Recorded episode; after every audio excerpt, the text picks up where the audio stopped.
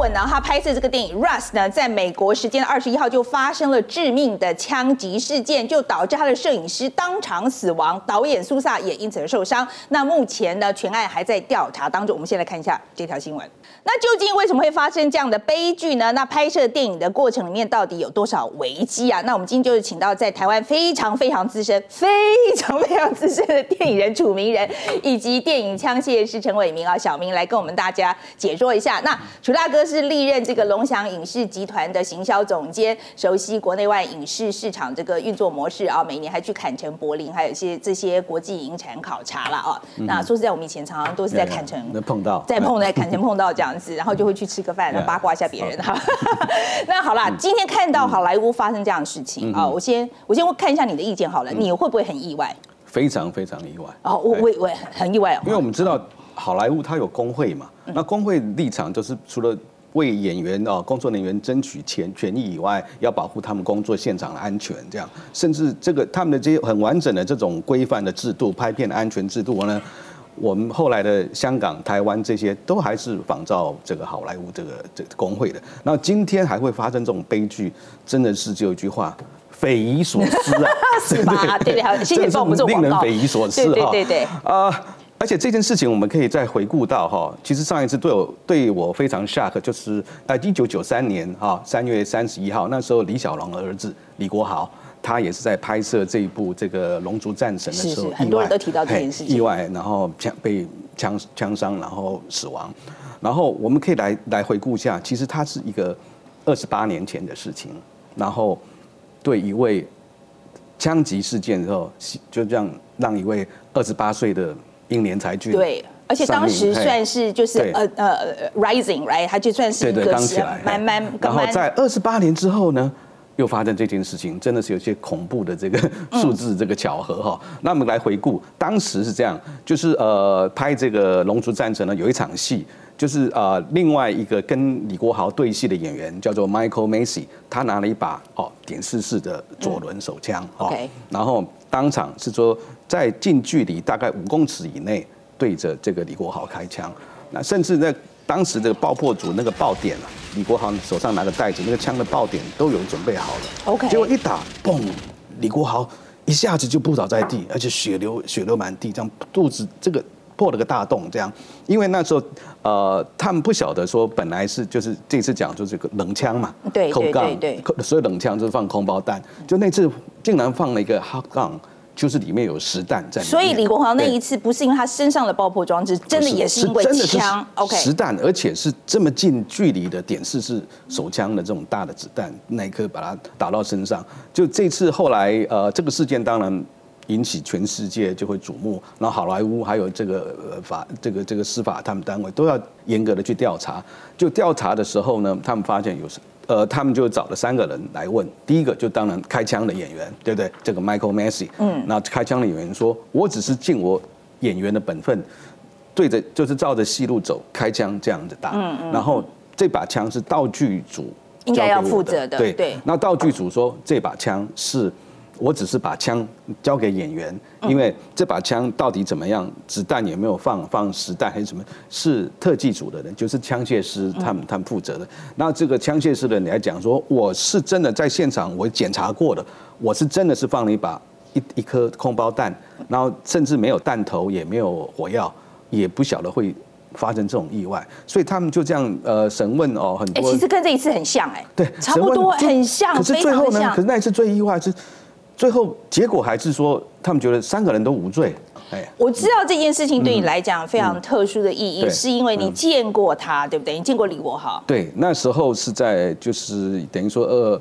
二十九年前啊，就是片商就邀我们吃饭，吃饭我们也跟他还有他女朋友一起吃饭，聊得很开心这样。OK，就他也帮我签了个名啊，真的哦。当时我就拿着他的第一部，那你还留着也不容易。荧幕第一部呃，这个这个处女作在港片叫做《龙在江湖》啊，然后的的封面给他签名啊。那我们接下来我来跟那个小明谈一谈，我们小明是陈伟明嘛，哈，本名。然后呢，呃，他你这个 title 叫做电影枪械师，那呃，你参加过《痞子英雄》《逆战》还有《湄公河行动》多部电影啊，你其实自己也有到好莱坞实习过嘛？Right？好，那我们我其实是第一次听到这个电影枪械是这个职位，因为这一次的新新闻的关系啦。那跟我们讲一下，要要做什么训练才可以去做这个事情？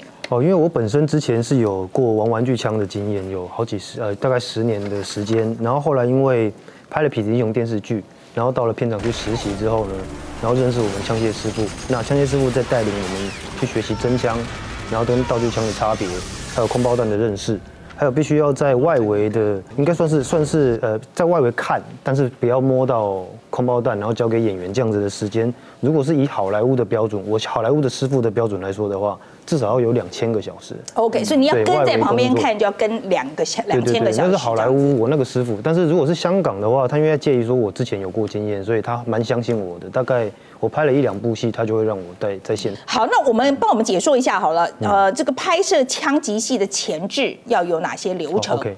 如果是在台湾拍，其实世界各国都是一样。我们第一个要先有批文，这个非常重要。嗯，美国也要批文吗？要，每一个地方都要。OK，对，因为要给州政府。呃，州政美国是州政府嘛？那我以台湾来讲好了，我要先第一个，因为我们所有的枪都是从香港进口，嗯，所以我要先经过文化部。他去审理说，OK，我们是真的拍电影，嗯然后呢，再再经过文化部透过警政署，最终是由警政署下批文。啊，警方会不会派人去？会，他现场会看。哦，真的，他警察会来。哦，对，警察会来现场检查一下我们的枪啊，或者是看一下拍摄环境，确定有。我们这样听起来还比美国还好啊，严的，反正还要严啊。哦，没有，美国其实更严格。哦，真的。美国他还有 safety officer，就是在现场直接会去看。安全官对安全官，那我们如果拍安全官是警方的人吗？不是哦，呃，如果是民间的付钱请他来的，对对对，美国是工会，是工会付钱。那那我们拍比较大规模的戏的时候，好比我之前拍过成龙大哥的两三部戏啊，他片场都会有一个 safety officer，他是聘请来的，那他之前可能都是一些特技演员啊，那熟悉片场拍摄环境。所以说他很能够了解说什么东西是安全跟不不安全。好，那对枪也是。枪怎么样？那个流程怎么样？我们现在要拍了，那所以枪之前要先做什么处理？哦，OK，第一个哈，我们如果在拍摄现场哈，我们每天要做的工作，第一个我们要先看，OK，我们这个是道具枪嘛？哦，我这个其实是玩具的瓦斯枪。哦，瓦斯枪，OK，全部都是塑胶的。那只是说，因为它有做一个仿真的这个弹仓，好，可以让你们放放弹进去。好，第一个我们要先看这个里面有没有子弹，然后呢再看枪管有没有子弹，我们都要去检查它。那那再来，另外就是检查弹药，所有的弹药说哦，确定是空包弹。那假设说我们今天如果有一个像左轮手枪都需要用这种弹，哦，这一种，这个算我们这也是假的嘛？哦，是假的，这是我自己三 D 列印做出来的。哦，OK OK OK，然后自己上漆，所以没有火药了，所以更安全。OK，所以那为什么左轮手枪需要这一个呢？是因为哦，它转轮的这一个地方，这一个地方会是黑的。哦，所以一般如果说假设我这样子的话。哦，其实镜头很明显看到我里面是没有子弹的。哦，对，所以就才要说我们一定要装这种装饰弹进去。啊啊啊啊！对，然后就就就就看起来好像有。现在呢，镜头可以看到了。好，OK。好，假设我再转一轮，好，就可以看到有两颗子弹在这边。啊，I see。OK。所以才不会穿帮，那就是为什么我们要装装饰弹的原因在这里。好，那在好莱坞的话，装饰弹通常都是用真的子弹去改装的。OK。那我就是把火药倒出来，然后底火打掉，在弹壳旁边钻洞，避免。就是避免，就是在在二次二次运用这样了。OK，他他他这样子做就是要逼真嘛，看起来越来越像越好。对对对对对，而且真的子弹在美国很便宜，所以真的子弹会在美国会用真的子弹来做。OK，好，那你自己在片场有没有碰到过意外？哦，有啊，我之前在海外的一部片哈，在医院里面拍，刚好幸好是在医院里面拍。那有一个演员呢，他在 rehearsal 彩排的时候，其实我一直发现他的手指处于一个状态，是他一直在扳机上面。哦，OK。那如果今天紧张或者是摔倒的话，人的第一个反应会先握拳。那那个时候可能你的枪口不知道在哪，你握拳之后扳机扣下去就炸了，好，子弹就会发射。所以说那个时候我有不断的提醒演员说，呃，那个在彩排的时候麻烦你手指一定要离开，嗯，一定要在外面的地方，那保持安全嘛，哈。那我讲了大概第七次的时候，其实那个演员有点不耐烦，他直接讲说，哦，行了行了，我开过很多枪了，不要再讲，这样好。那我就让那个演员自己去演。可是那个时候我的情绪被他影响。我觉得说，哎，我跟你说，那你为什么要发脾气？其实我有点不高兴。那我说，好吧，那你既然你专业，那你来开。然后我就出去了，我就出去外面等。好，结果 action 开始的时候，里面就开始大喊说，哎，快点送叫叫小护士来这样子。好，那我后来去了解什么情形，是因为那个演员其实还没有比到位的时候啊，他已经先开枪。哦，他是一个动作戏，要抢枪转过来，然后把那个那个打掉嘛，哈。那他可能在转过来途途中，在这个地方就开了，所以他那个火药残渣喷到了眼睑这个地方。哦，哦，幸好在医院直接送下楼急救，后来其实没事。但是当晚其实我自己有反省，我不应该被演员的情绪影响。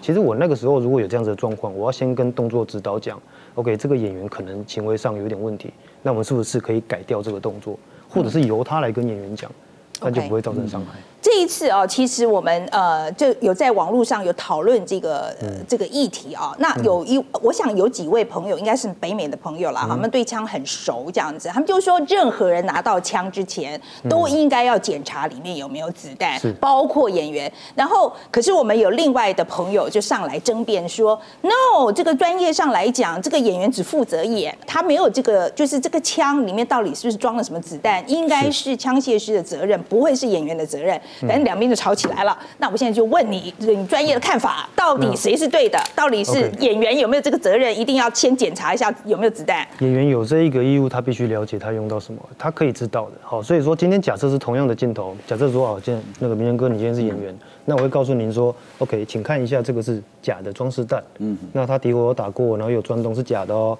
我会把它装回去。嗯，装回去之后呢，我自己会再打。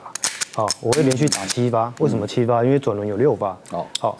我自己如果要更保险的话，我会做给演员看，然后然后他就会很安心的去指嗯，指指到他想指的方向。那如果被指的那一位演员或者是摄影师，我们相同一样会请两位到现场，我们直接做给你们看，好，就确保说，哎，大家都都发现了这个东西是假的，是安全的，好，那可以开始，是这样。OK，你觉得为什么现在还是坚持要用真枪呢？哦，因为真枪还是有无可取代的，好，比如说现场的临场感，然后还有再来后期，其实是 CG 是最贵的。哦，它不止那个光，所以 C G 比子弹还要贵，比比枪还要贵。如果是夜戏的话，还有周围的光嘛，还有手的反应的光，那些做是非常浪费时间的，很花时间。哦，OK OK，所以说小成本的电影可能反正粉没有这个钱啦，嗯，雇你还比较便宜。在亚洲可能大家会觉得我们枪贵，但事实上其实不是，其实是 OK 的。哦，其实还好这样。对，还好。哎，楚哥啊，听说早台湾早期是不是真的要用真枪来拍呢？呃，其实早期哈也没有说什么枪械师的时候哈，那很多都是道具枪，所以早期有什么枪战这些是谁的活？不是导没有枪械师的活，那这个活是谁来干呢？就是道具师跟道具组跟爆破组他们来负责。我们的早期是多早期？您您这样看起来有一点年纪，所以我先确定一下。可能我好就以一个我看我就就讲台湾第一部拿真枪来拍摄，就是一九九二年的。啊，少少年的安啦，这部片子哈，这部是这个台湾黑帮的经典啊。然后当时他们就是呃，他的制片呢，张华坤他就请了香港的真的啊这个枪械师来做这个这个工作。然后呢，甚至在当时他们枪运进来一样，也是要批文啊。到时候那时候是新闻局啊，然后再去转，最后在这这个警政署之类的。那最后我记得那时候因为片场拍拍摄的时候，我都有去去去探班去看。